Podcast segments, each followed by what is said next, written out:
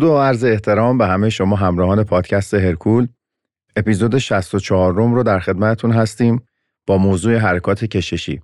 با توجه به اینکه کامنت های شما عزیزان و پیام هایی که بر ما می‌ذارید بسیار می‌تونه کمک بکنه در انتخاب موضوعات بارها اشاره شده بود که دوستان سوال میپرسیدن حرکات کششی رو ما چگونه باید در برنامه های تمرینیمون جا بدیم. چه زمانی رو باید برای اجراشون انتخاب بکنیم و اینکه از میان انواعی که در تمرینات کششی و انعطاف پذیری وجود داره با توجه به شرایطمون بهتره که کدوم مدلش رو انتخاب و اجرا بکنیم. با توجه به اینکه تعدد پرسش وجود داشت به نظرم رسید که خوبه که یک اپیزود رو در این مورد صحبت بکنیم که قرعه به نام اپیزود 64 از فصل هفتم پادکست ارکول افتاد. امیدوارم مطالبی رو که در این اپیزود خدمتتون عرض می‌کنم براتون کمک کننده باشه. با ما همراه باشید. خیلی خوشحالم که باز هم فرصتی هست که در خدمت شما دوستان عزیز و گرامی باشم.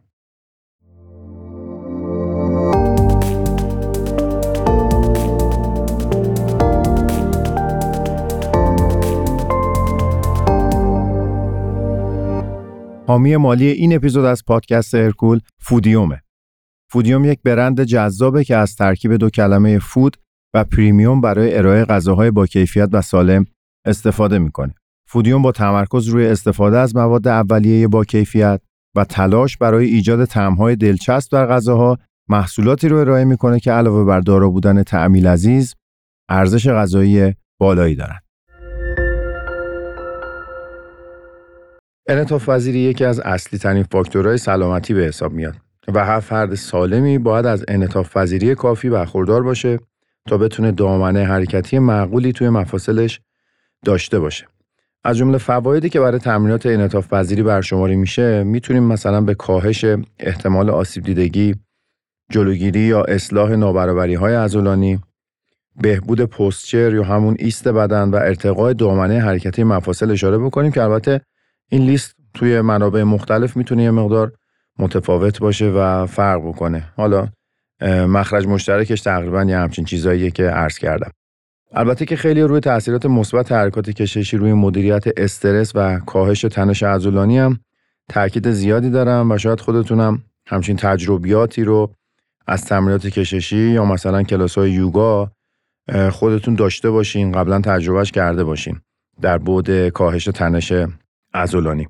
حالا تحقیقات نشون دادن که تمرینات کششی و انعطاف پذیری باید یه بخشی از برنامه های بلند مدت ورزشی باشن تا بشه از اثرات مثبتش روی کیسانی عضلات بهره برد. این قابلیت انعطاف پذیری یا همون کشیده شدن عضلات که منجر به افزایش دامنه حرکات میشه و به زبان ساده تر می‌تونه کاهش آسیب های تاندونی رو به همراه داشته باشه. البته یکی از اصلی ترین دقدقه هایی که اخیرا در مورد تمرینات کششی وجود داره و احتمالا مخاطبین پادکست ارکول هم به این موضوع فکر کردن و اون دوستانی که اصلا باعث شدن به خاطر پیام هاشون این اپیزود رو بنویسم مشکلشون همین بوده. موضوع تاثیر منفی کشش های ایستا روی عملکرد ورزشیه که البته باید اشاره کنم وقتی کشش قبل از تمرین اصلی اجرا بشه می‌تونه توی بعضی از موارد اثر منفی داشته باشه. یک ریویو تو سال 2011 انجام شده روی تمرینات کششی که نشون میده وقتی کشش های ایستا روی یک گروه عضلانی بیشتر از 90 ثانیه که این 90 ثانیه داخل پرانتز بگم شامل سه ست سی ثانیه‌ای بوده طول بکشه شواهدی وجود داره که نشون میده باعث افت عمل کرد توی اون فعالیتی میشه که بلا فاصله بعد از حرکات کششی انجام شده.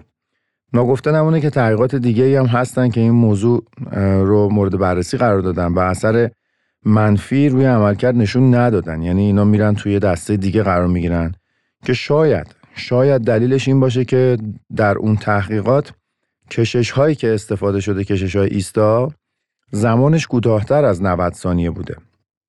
کشش های کوتاهتر برای یک عضله مثل مثلا کشش هایی که زیر 30 ثانیه به عنوان بخشی از پروتکل گرم کردن استفاده شده شاید اینا تاثیر منفی روی عملکرد توی تمرین نداشته باشن. مخصوصا که اگه ورزشکار سابقه تمرینی بالایی داشته باشه یا اینکه اصلا در سطح پیشرفته به حساب بیاد.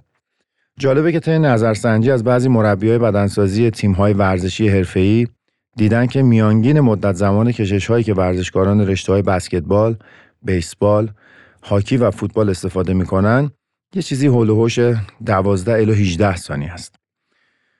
توی سال 2011 کای و بلازویچ یه, یه تحقیقی انجام دادن روی کشش های ایستای قبل از تمرین که طبق گزارش های اونا این مدل از کشش ها باعث کاهش توان و تولید نیرو میشه. یکی از یافته‌های جالب این تحقیق این بود که نشون داده کشش های ایستای کمتر از 45 ثانیه باعث کاهش قدرت توان و یا عملکردهای سرعتی نمیشن. یعنی در اون حدی نمیشن که اصلا بشه قابل توجه باشه اصطلاحا.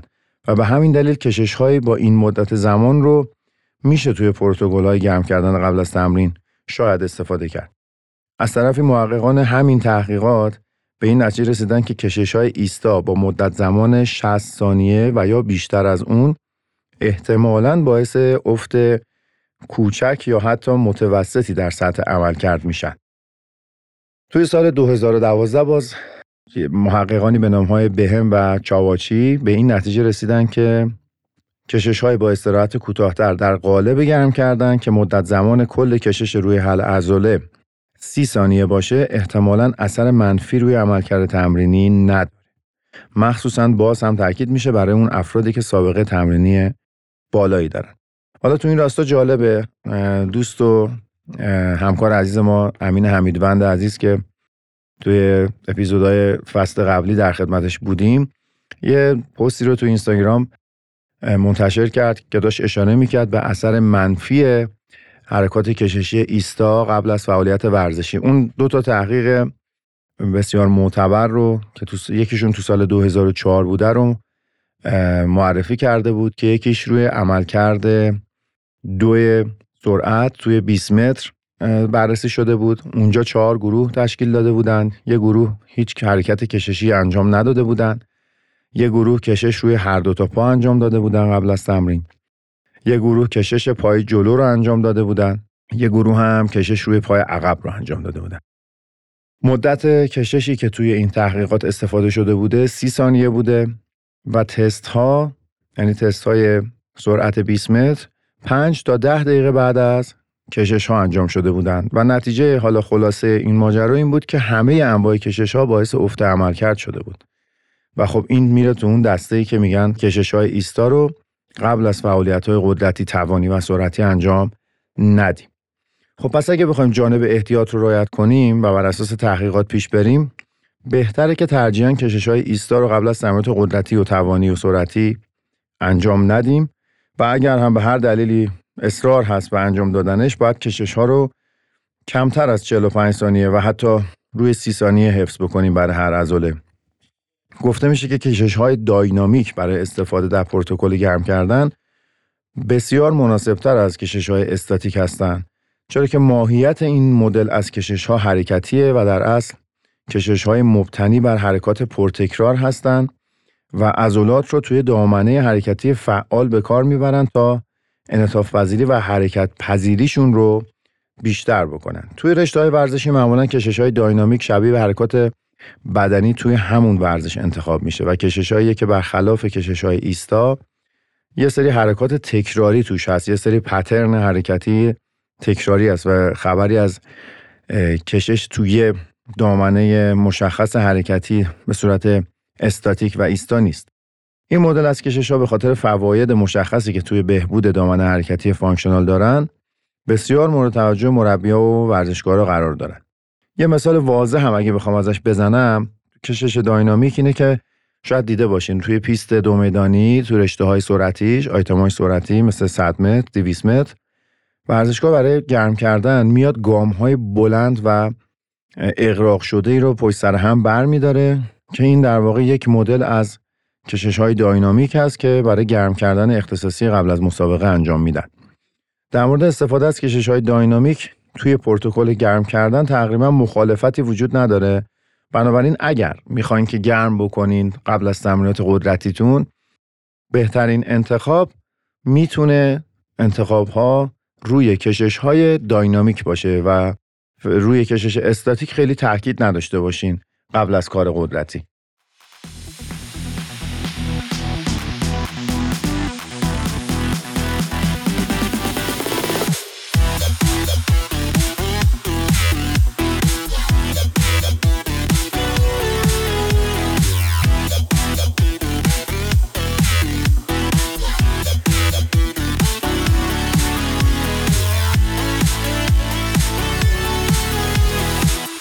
خب حالا که تکلیفمون رو با کشش های داینامیک و کشش های استاتیک دونستیم بعد نیست من یه اشاره بکنم به انواع کشش هایی که وجود داره و حداقل یه یادی ازشون کرده باشیم تو این اپیزود که مربوط میشه اختصاصا به حرکات کششی.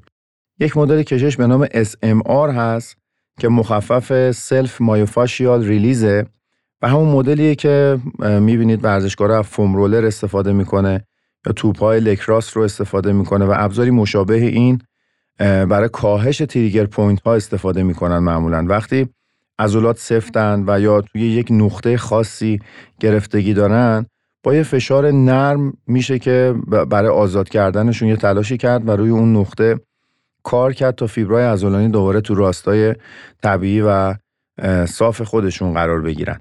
زمانی که دارین از foam roller برای آزادسازی myofascial استفاده می‌کنین اگه به یه نقطه trigger point یا همون نقاط دردناک رسیدین و پیداش کردین حداقل سی ثانیه روش فشار رو حفظ بکنیم و تو همون منطقه حرکت foam roll رو انجام بدین تا به آزادسازیش کمک بکنه.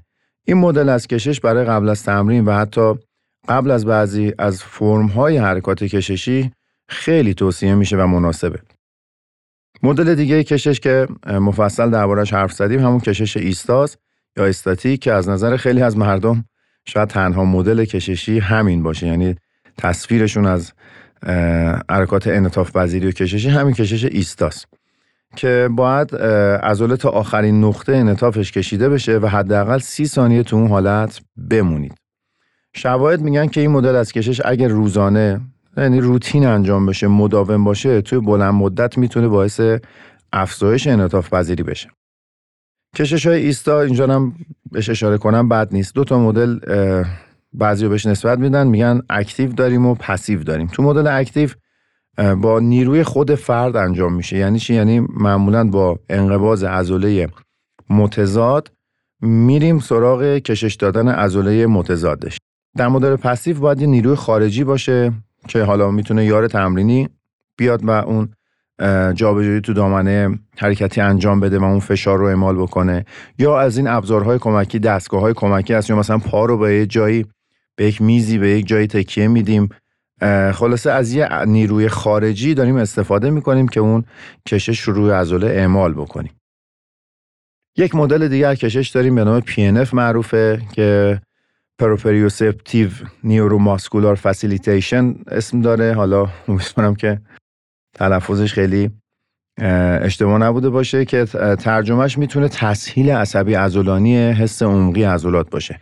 و برای اجراش حتما نیازمند یار تمرینی یا مربی هست و خودش پروتکل مفصل چند مرحله‌ای داره که اگر تمایل دارین که در موردش مطالعه بکنی خیلی راحت منابعش در دسترس است. کافی کتابی که مختص حرکات کششی است تهیه بکنین یا حتی جستجو بکنین در اینترنت خیلی راحت با کلید واژه PNF می‌تونین به روشش دسترسی پیدا کنین و مطالعه بیشتری بکنین.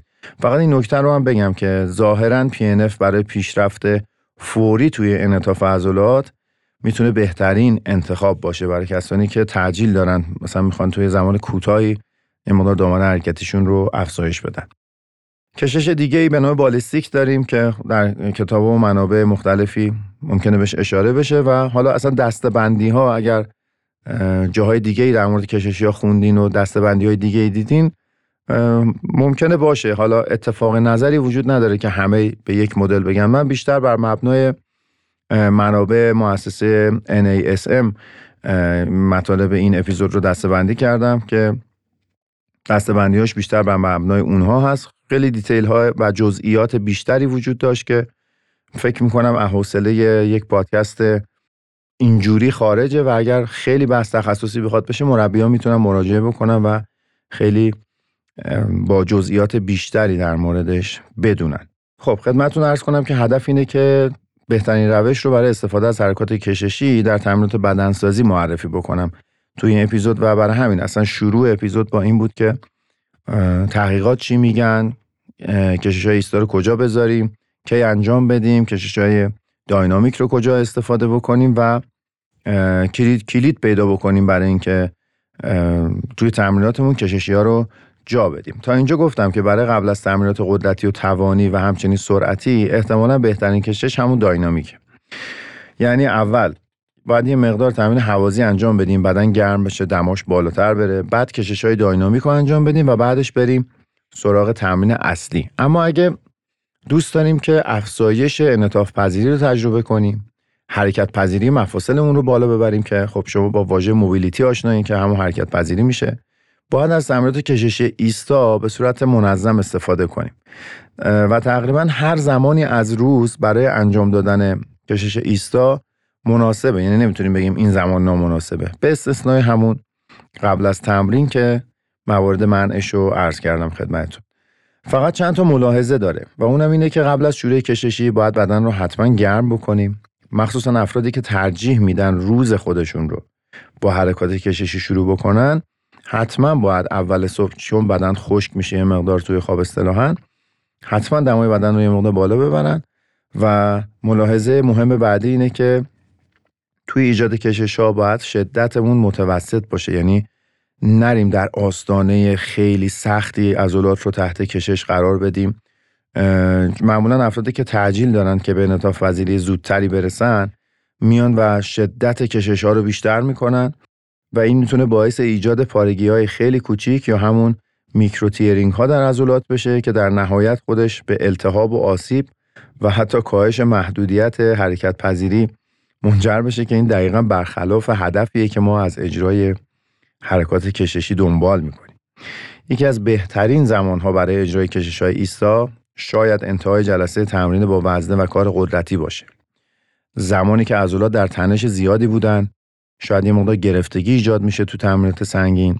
بدن کاملا گرم و آماده است و ما می‌تونیم با گنجوندن تمرینات انعطاف پذیری یه مقدار به ریلکس تر شدن حتی روانی و فیزیکی کمک بکنیم که خیلی هم به خاطر همین خاصیتش قبل از خواب رو برای حرکات کششی ترجیح میدن و زمان مناسبی می‌دونن و جالبه که بعضی از تحقیقات هم نشون دادن که انجام یک برنامه کششی سبک حالا در تایم شب یا قبل از خواب می‌تونه به بهبود کیفیت خواب کمک بکنه.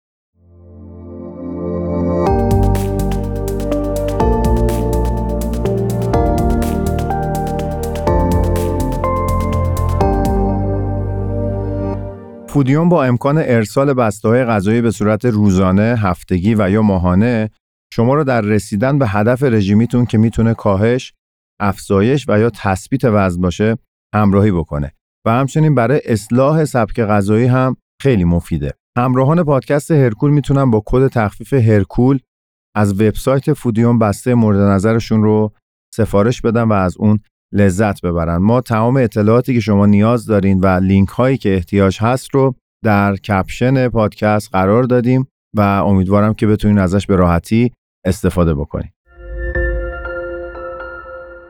خب حالا که تقریبا می‌دونیم که چجوری حرکات کششی رو توی برنامه هامون جا بدیم کدوم مدلش رو چه زمانی استفاده بکنیم چند تا نکته به نظرم اگر بگم برای شروع گنجوندن حرکات کششی در برنامه های تمرینی احتمالا می‌تونه کمک کننده باشه. شاید خیلی ها می‌دونن که کششی بسیار مناسب و موثره اما هیچ وقت حالا موفق نشدن توی برنامه ها جاش بدن یا فرصتش رو نداشتن یا اصلا آشنایی ندارن که الان با همین چند تا نکته ساده من کمک می‌کنم بهتون حداقل قواعدش رو بدونید که چجوری حرکات کششی رو توی برنامه های خودتون جا بدین. خوبی حرکات کششی اینه که توی هر سنی میشه شروعش کرد. اما باید همیشه آروم و تدریجی و با حوصله بهش پرداخت. و جالبه که حتی با سه هفته تمرین منظم کششی شما می‌تونین قشنگ نتایج مثبت و آثارش رو روی عملکرد و دامنه حرکتیتون ببینین. البته به شرطی که منظم باشه. برای شروع یک روتین کششی این چند تا نکته که عرض می‌کنم خدمتتون رو رایت بکنین. خیلی می‌تونه که نتایج بهینه حاصل بکنه. اول اینه که همه عضلات اصلی باید توی یک روتین کششی جا داده بشن. یعنی ما باید سرشانه ها عضلات سینه گردن کمر لگن پاها و مچ پاها رو حتما توی کشش ها مد نظر قرار بدیم و براشون حرکت داشته باشیم. حداقل دو الا سه جلسه تمرین کششی در طول هفته باید انجام بشه که نتایجش رو بتونیم مشاهده بکنیم. حالا بیشتر از این هم باشه یعنی یک روتین روزانه هم باشه بسیار عالیه هیچ ایرادی هم نداره. بعضی ها فکر می‌کنن که گاهی من میشنوم یا می‌بینم مخالفت هایی وجود داره. میگن که کسی که کار قدرتی می‌کنه اصلا کششی انجام نده چون انطاف زیاد باعث میشه قدرت کم بشه که اینا همه برمیگرده به همون شنیده های پراکنده و جسته گریخته ای که ناکامل معمولا از اون تحقیقات. و خیلی فکر می‌کردن اصلا قبل از اینکه این تحقیقات اخیرم انجام بشه خیلی فکر می‌کردن که اگر کسی بدنسازی کار می‌کنه کار قدرتی می‌کنه اصلا برای چی باید انعطاف داشته باشه؟ اتفاقا هرچی عضلات سفتر باشن بهتره در صورتی که اصلا همچین چیزی نیست. حتی اگر وزن برداران المپیکی رو شما تمریناتشون رو نگاه بکنید می‌بینین همه دامنه های حرکتی بسیار بسیار وسیعی دارن و عضلاتشون کشسانی بسیار خوبی داره و همه از انعطاف بالایی برخوردار هستن. اینها باورهای قدیمیه که ممکنه در ذهن خیلی شکل گرفته باشه و باید به مرور پاک بشه دیگه. مورد سوم اینه که در شروع هر کشش ما حداقل یه زمان 10 الی 20 ثانیه‌ای برای نگه داشتنش نیاز داریم. اما هدفمون در بلند مدت اینه که هر کشش رو بتونیم 60 ثانیه نگه داریم. برای هر کشش دو الی 4 ست به اصطلاح ما افرادی که بعد انسازی زیاد کار می‌کنیم باید تکرار بشه یا حالا دو الی چهار بار تکرار بشه تا نتایج بهتری ازش ببینیم. و پنج قبل از شروع کشش ها بهتر عضلات رو گرم بکنیم. باز هم تاکید می‌کنم و برای این منظور می‌تونیم از فوم رولر هم استفاده بکنیم. خیلی مفیده. کلا اصلا قبل از هر مدل کششی فوم رولر خیلی کمک می‌کنه که این بافت ها یه مقدار از هم دیگه جدا بشن الایمنت درستری پیدا بکنن و کمک کننده است. یه نکته پایانی میمونه در مورد حرکات کششی و بحث آسیب دیدگی ها که اون رو در ابتدای پادکست عرض کردم که یکی از فوایدی که برشماری میشه برای حرکات کششی اینه که میگن می‌تونه جلو آسیب دیدگی رو بگیره. فقط این رو عرض بکنم به عنوان نکته پایانی که خیلی ها اعتقاد ندارن به این موضوع. میگن بر اساس تحقیقات ما ندیدیم که حرکات کششی مانع از وقوع آسیب های ورزشی بشه کما اینکه خیلی از ورزشکاران حرفه‌ای که در لیگ های ورزشی بازی می‌کنن در رشته های مختلف همه دارن توی پروتکلشون حرکات کششی رو انجام میدن تمرینات انعطاف پذیری رو دارن اما هیچ کدوم اینها حرکات کششی نتونسته مانع بشه از آسیب دیدگیشون. در این مورد همچنان بحث وجود داره اما در این که ما نیاز داریم عضلاتمون منعطف باشن. ما نیاز داریم که دامنه حرکتی درستری داشته باشیم. حرکت پذیری بهتری برای مفاصل ایجاد بکنیم. حتما ما نیاز داریم که از حرکات کششی استفاده بکنیم. امیدوارم که این اپیزود براتون مفید بوده باشه. ما این اپیزود رو در دیماه 1402 به نویسندگی، تهیه کنندگی و اجرای من فرشید نزاکتی ارادتمند شما ضبط کردیم و با کمک کارگردان عزیزمون محمد رضا محمدی. حتما نظراتتون رو برای ما کامنت بکنین به دست ما برسونین. ما مثل همین اپیزود سعی می‌کنیم که موضوعات اپیزودهای بعدی رو از میان خواسته های شما عزیزان انتخاب بکنیم تهیه بکنیم و به سم و نظر شما برسونیم. هر جا که هستین خوب و خوش باشین. تا اپیزود بعدی خدا نگهدار.